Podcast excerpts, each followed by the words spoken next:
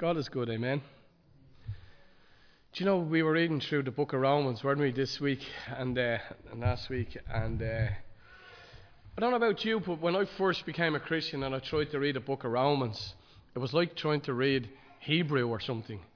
I just found it so. I found the language of it as a new Christian just, just trying to get my head around um, Romans was always a was always a bit of a challenge to me.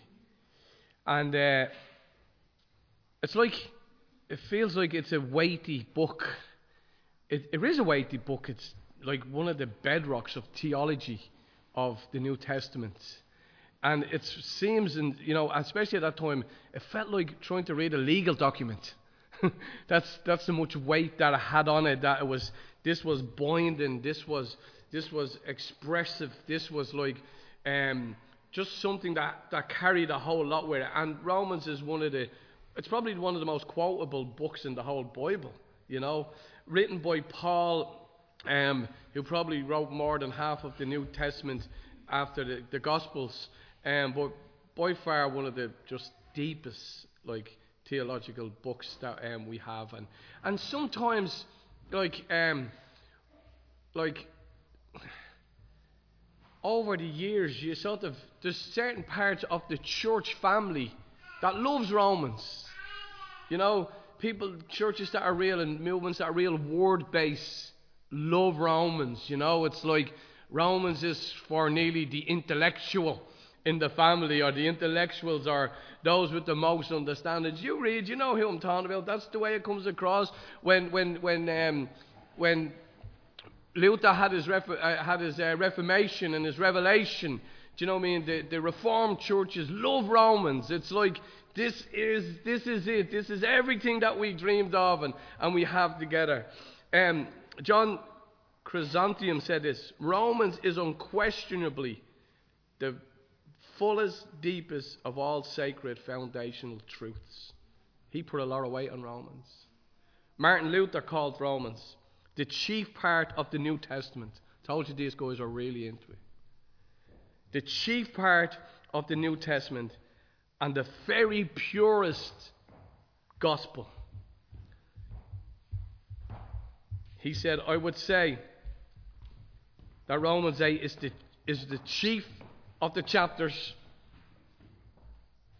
and the center of the purest of gospel you don't really associate it with the book of Acts, Holy Spirit stuff.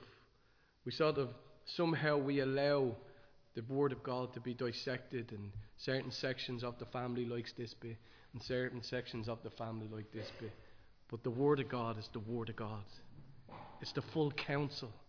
You can't separate and go, word into, you know,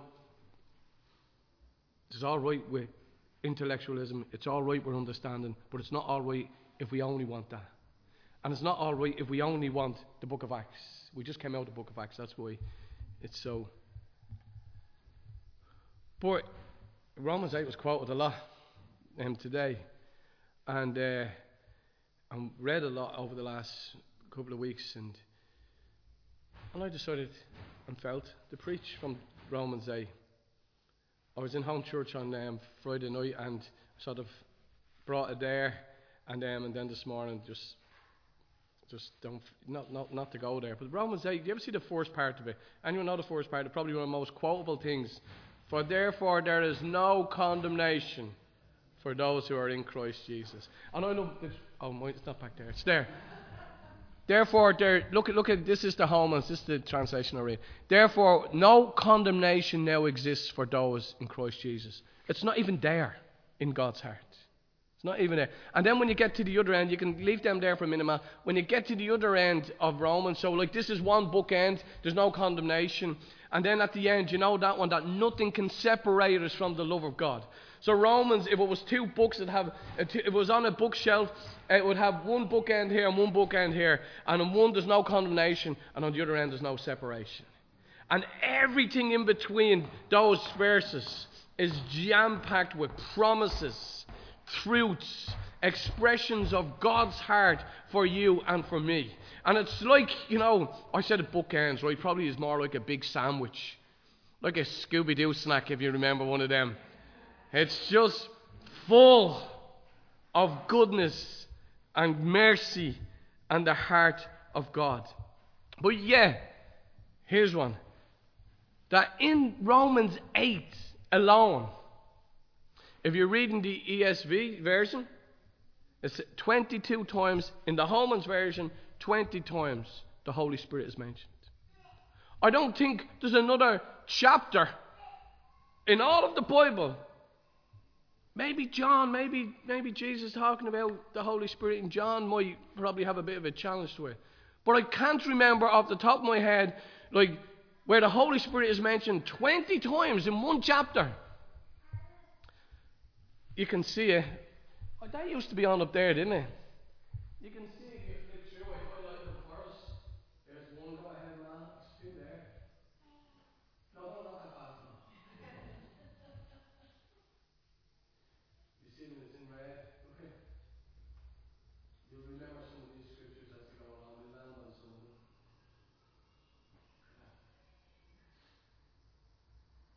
Sorry, to go yellow just in case your eyes are open.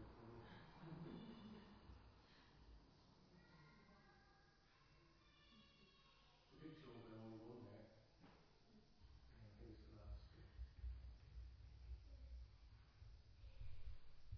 The Holy Spirit seems to be all over Romans 8. Paul letting us know, really, that none of this is possible without the Holy Spirit.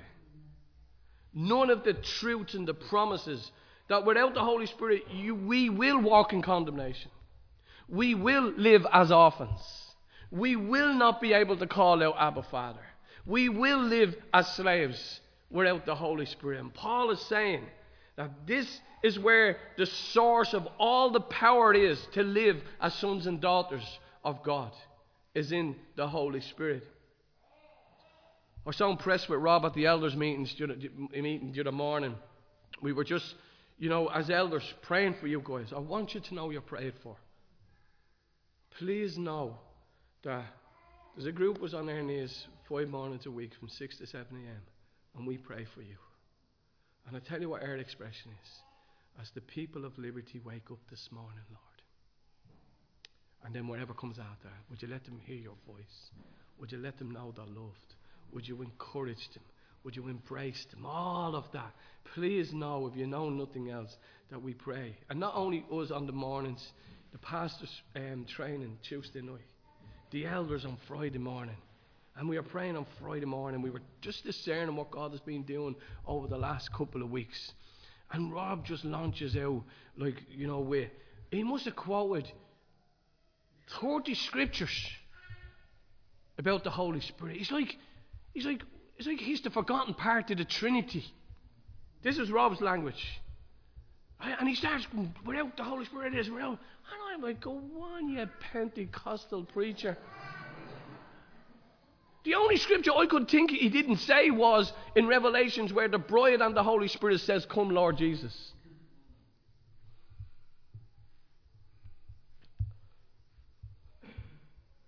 Listen to what A.W. Tozer said. The spirit filled life is not a special deluxe edition of Christianity, it's part and parcel of the total plan of God for his people. That's worth reading again. The spirit filled life is not a special deluxe edition, let's say, I'll add in, for the Pentecostals or Charismatics. It is part and parcel of the total plan of God for his people. R.C. Stedman said this Remember that grace and truth cannot finally, finally be crucified. Remember that all the high things that make humanity beautiful cannot be forever laid in the dust, spattered with blood. And most of all, remember that He who rose from the dead rose to pour out His Holy Spirit into human lives, and by that Spirit to make available to any individual all the fullness of Himself 24 hours a day. Wow. And it's by the Spirit that these truths are ours and can come alive. Patrice mentioned revelation a few minutes ago. Remember? She knew what Father God. She knew God was a Father. But it takes revelation to enter into the truth of what's there forever and ever. I was with a fella yesterday sitting at his dinner at his table and he says, I don't know whether God loves me or not. He says, but I know God loves me, but I don't know whether he loves me. Now that's a strange conundrum. You know, but you don't know. He knows it's written. But he says, I don't know it by experience. So I know it, but I don't know it. So I'm sitting there with a package of fig rolls in front of me. I says, and, and I got revelation. I said, I started reading the package, the ingredients, the makers, the little slogan on it. It wasn't fig rolls, so I don't know what the slogan is. I know, I know it was. It wasn't Jacob's, I mean. And I says, look at that. You know that's there. You know that's a package. You know the ingredients. You know the maker's trustworthy. You know it was bought with a price. You know all that stuff. You know that there. But if you look at that forever and just, I know that there, you have to taste them to experience what the maker wanted you to experience. So I opened them. I confess I had four of them. Brought the rest home with me. This is what Paul is saying in Romans 8. And this is where I think some of the body, and there's always excesses in all of the body of Christ, we know that. There has been. But I think when we just rest on truth, well, then we can know all this stuff and not experience this stuff. But I believe that the Spirit of God is the Spirit of truth. And He comes to bring words that are filled with the power of the Holy Spirit so that we know. Your man is good. That we know. That we know. We don't know about it, we know it in experience. And you can't make that happen, and I can't make that happen because you know what the reality is? It's, it's the Spirit of God that makes that happen. So I can think about 20 different words for Father instead of Father. I'm sure people call their dads all different types of names, I mean, affectionate names. But I won't know. I cannot make it up. I cannot settle for fake. I cannot settle for what's. I, I wrote something this week and I just said, when I gave my life to the Lord, I said, Lord, I want you for real. I want you for real. I don't want, I love your experiences, but I want mine. I want truth manifested. I want truth. God is not someone just to be believed in, God is someone to be experienced. And Paul is telling us look at just some of these. Um, Romans 8 2. You can, I think they're going to come up there, Mal. I don't know whether you can see them from there, but I can from where you are. But that one says the Spirit is the Spirit, Romans 8 2. The Spirit is the Spirit of life. Yeah, because it's not by might, all of this is not by might or by power, but by the Spirit of God. And the Spirit of God brings us into the, in, it's the Spirit of life. He talks about the contrasting is the, is the Spirit of, of, of law, of sin and death. Sin and death condemns us, but the Spirit of life sets us free in Christ Jesus. And you know in this chapter, Paul says about the law, the law that he says the law is weak. But he wasn't saying that the law is weak because it's not good. He says the law is weak is this because the law tells you not to do something. And the law tells you to do something. But the law doesn't give you the power to do it or not to do it. And he was saying, therefore, the law is weak because it says, don't do, thou shalt not. Thou sh- you should do this, you shall honor your mother and father. It tells you what to do and not to do, but it hasn't got the power to give you to actually do what it's telling you to do. But he's saying that the spirit of life, he doesn't only tell us to love one another, he gives us his love so that we can love one another. Boom. The spirit is opposed to the flesh. He talks about having our minds set on the spirit and the things of the spirit rather than on the things of the flesh. I don't know about you, but my flesh is living and active. It only takes the Spirit of God to get me away from being selfish. I want my own way. I can't do it. It's, it's like in and of myself. It's like flesh fighting flesh. But it only begets flesh. So he's saying like that like that the, the spirit that enables us to overcome that selfishness and that old nature.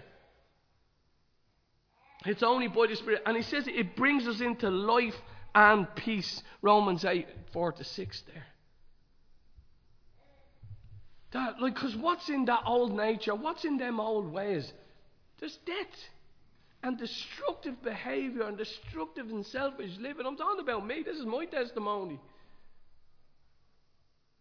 But when I'm in and have my mind set on the things of the Spirit, I walk in peace and life. And there's part I can't get away from that in and of myself.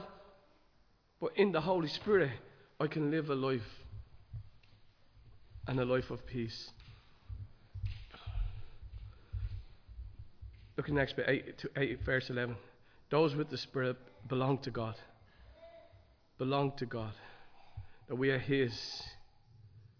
That we are His. We belong to Him. And it's the Spirit that enables us to cry out, Abba, Father.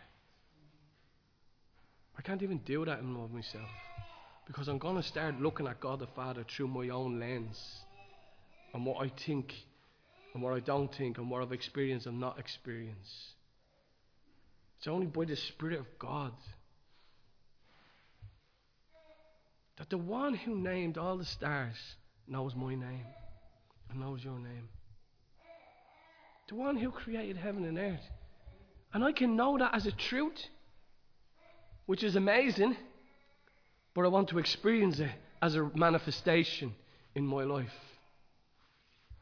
The Spirit, same Spirit will raise us from the dead. Boom.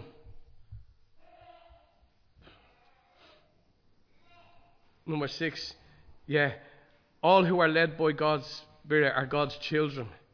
I was looking at that bit today and I was like, Lord, release us into um, being led by the Spirit because it's the most adventurous life.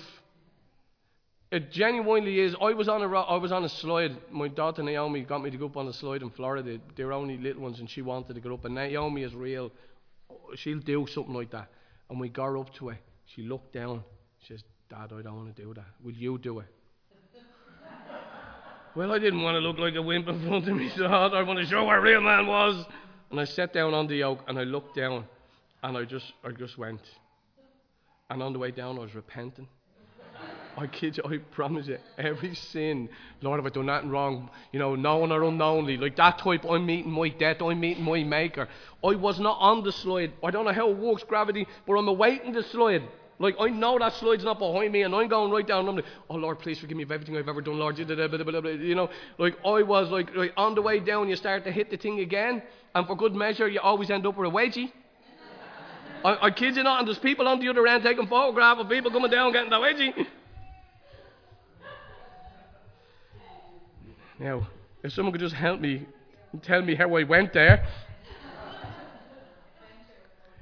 There was, it, when I got down, it was full of joy, and I was like, look what I done, and I showed my daughter I could do these things. It was scary, death defying, but exhilarating. And that's what it is to be led by the Spirit of God. Hey, it's scary. I know it's scary if God says, go over and tell that stranger, I love him, I love her, or I know when he says pray out, and, and I know that I'm a human being. I've nothing, I've no measure on this. But it's exhilarating. Something in it. I remember we baptized loads of people out there in Bray. Oh my goodness. I was under the water ten times before we baptized anyone. We went out when the, that, the waves were coming in. Do you remember, Trees? On my face in front of everybody. I walked out and the waves blew me in, threw me on my face. And after all, baptized. I remember Tom O'Court's man. Two elderly ladies I baptized that day. I remember we went into the place to dry off and get we got cups of tea and all, and my body was electric. And I remember thinking that's what that's what surfers must feel. The cold, the fear, the battered by the waves, the enormity of the waves. But yeah, man, I'm alive.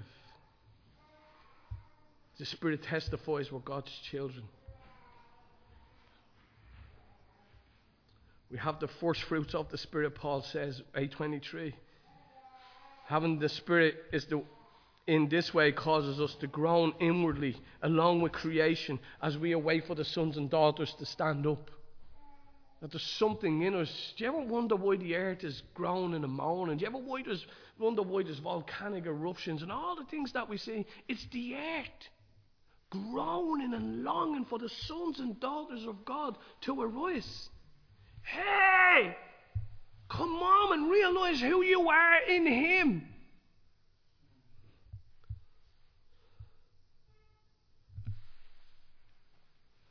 And it's not by might. That's what I want to tell you. All of the trying. It's about surrender in the kingdom. It's about submission in the kingdom. It's about laying aside your knowledge for revelation. And I think He's made it easy for us there. Because I can't open my own eyes. No wonder Paul, all through his letters, pray, revelation, revelation, open the eyes of our heart. Let us understand the length and the depth and the breadth and the wherever the bit amiss width of the love of God. Let us know it, Lord. Let us know this. Open our eyes. Give us understanding, Lord. You give us understanding instead of me, along with me gaining understanding. He was saying that without the Holy Spirit, we can't do this. That's Romans 8. But in the Spirit, we have all these things. That's why Jesus says, Go and wait. That's why he said it. He says, Lads, you've seen me. You heard me calling God Father. You knew I walked in the, in the, if we can say it, in the adventures of God. Now go and wait because this is for you. This is for you. So what's our role? Is to wait. Lord, I'm going to do what you said. You know, there's no other place in the whole of the New Testament that I can find. That's not saying it's not there. Where Jesus told them to go to wait for the manifestation of, of the kingdom on earth, other than an upper room. He didn't change that. He didn't change that to a temple.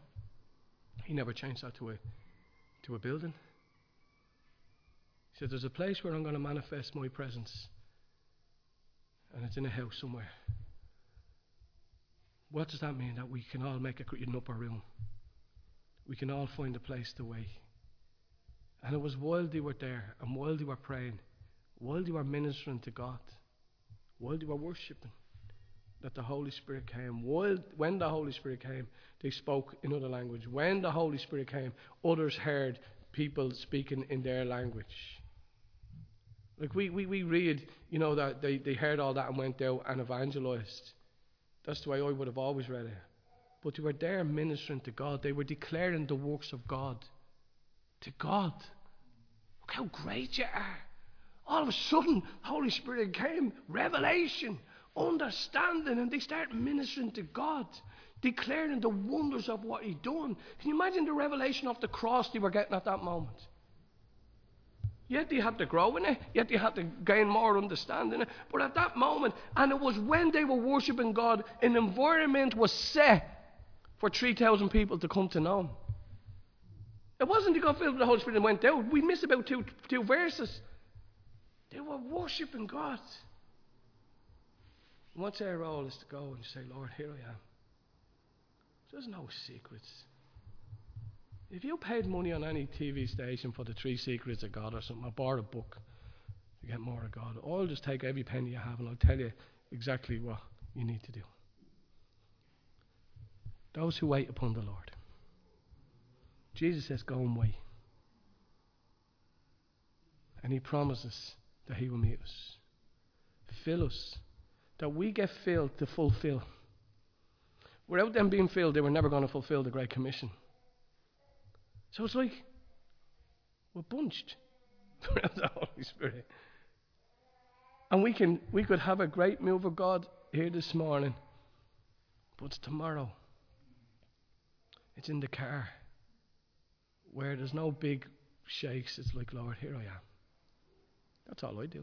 I don't know about you, that's all I do. Here I am. And he always no, I can't say he always meets me there and then, that would be telling a lie but He always meets me. It could be 10 hours later in the car, or driving up a road, or walking down the street, and something happens in God that you could have never imagined. I don't about you. Do you ever pray and fast and you're like, no, God's going to move? Doesn't do anything. But a week later, something happens. I don't know what's all about in His timing, but it's His timing. So let's pray. Oh Lord, and we declare that it's not by might or by power, but by your Spirit. And Patrice prayed for open ears.